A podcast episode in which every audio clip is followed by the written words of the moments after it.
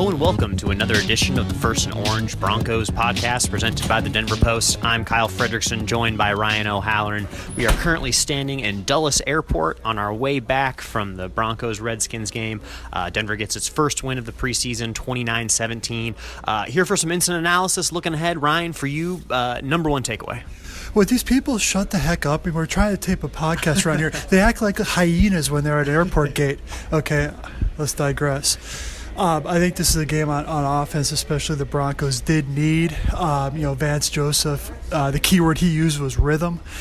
You know, there were still some, you know, a throw, bad throw or two, a penalty, but I thought uh, this was a positive step for this Bronco offense, and particularly Case Keenum, who, you know, was off target uh, against the Bears, but uh, he did look sharper against the Redskins. Yeah, and we've seen this trend of Emmanuel Sanders continue to be one of Keenum's favorite targets. He has eight targets on the night, four receptions, a pretty incredible sequence, uh, three play, three plays over four snaps, uh, where he totaled something like 80 uh, all-purpose yardage, a couple of big catches, the, the end around for the touchdown. What do you make of sort of the chemistry? They've built so far? Well, what I make of it is is Demaryius Thomas the number three receiver. I mean, a couple weeks ago we said, okay, maybe DT is one, Courtland Sutton is two, Emmanuel Sanders three.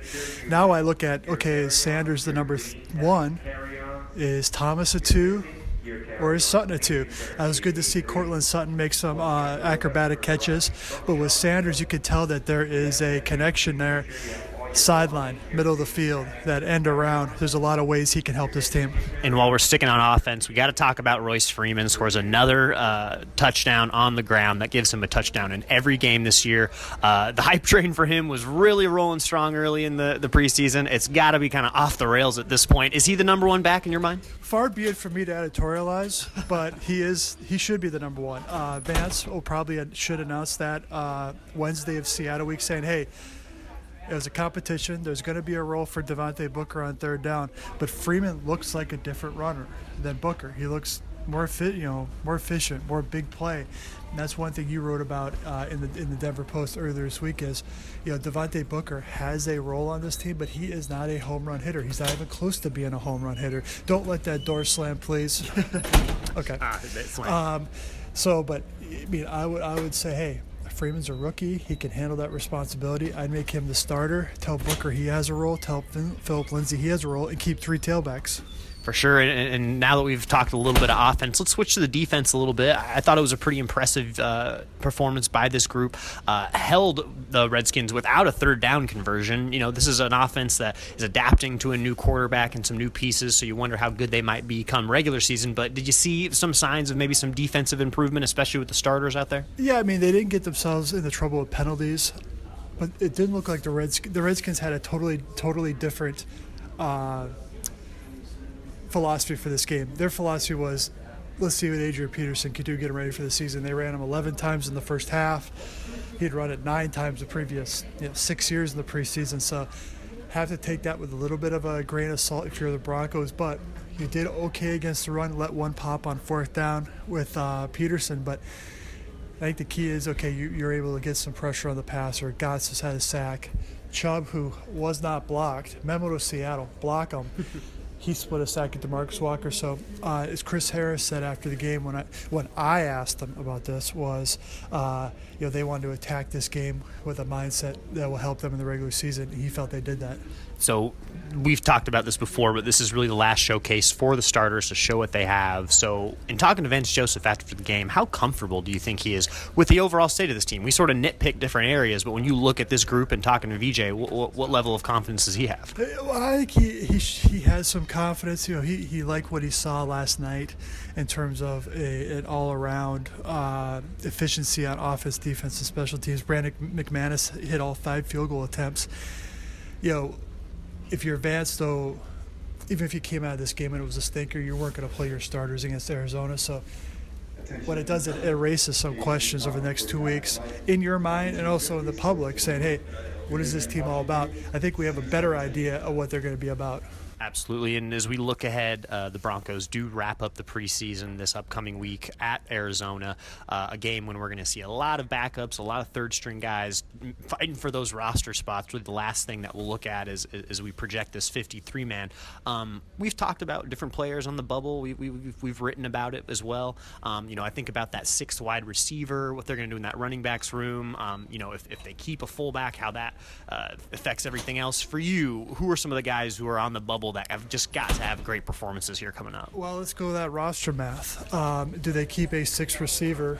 Do they keep a fourth tight end? Do they keep a fourth tailback? De'Angelo Henderson, Isaiah McKenzie, Tim Patrick. If I'm the Broncos, if McKenzie makes the team, I just keep five receivers. Uh, you, you, you should feel good about your top four. Offensive line, yeah, we can get to that later in the week, but they got a bunch of offensive tackles trying to play guards, so it's going to be interesting to see them play. I'll throw this as a curveball. If you're the Broncos, why do you keep three quarterbacks? Um, I, I, would not have played Paxton Lynch last night. I don't get that. I think Chad Kelly needs playing time. Kelly sounds like he's going to start against Arizona, play a little bit, but if I'm the Broncos, if I can't get anything for Lynch, why don't if I'm them, I would just keep Kelly and Keenum. And and this is a, a, a question that you posed last night, but I we ought to pose it here to our, our readers and, and, talk about it as well. But uh, an interesting character we'll be writing about this week and sort of his future on the team is Phillip Lindsay. How much does Phillip Lindsay play this week? Uh, I think he just returns punts. Um, get get him a couple reps back there, maybe fair catch him. You know, he was with the first team offense in the third preseason game. I mean, to me, that locked up his roster spot. Now it's now it's going to be about how many touches he gets per game.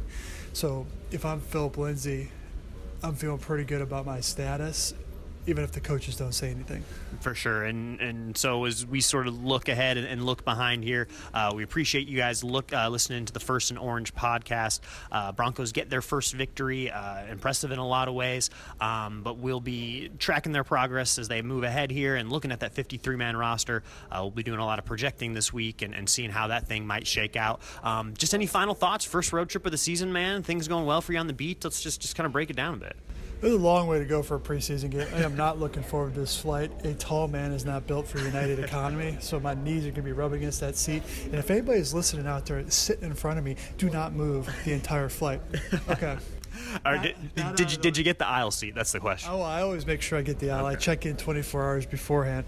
Um, final thought on this Bronco preseason since the starters' work is done knock on wood, relatively healthy. I would keep an eye on Ron Leary. He had an ankle in game one, did not play. Has a knee issue that was related to his surgery, missed last night's game.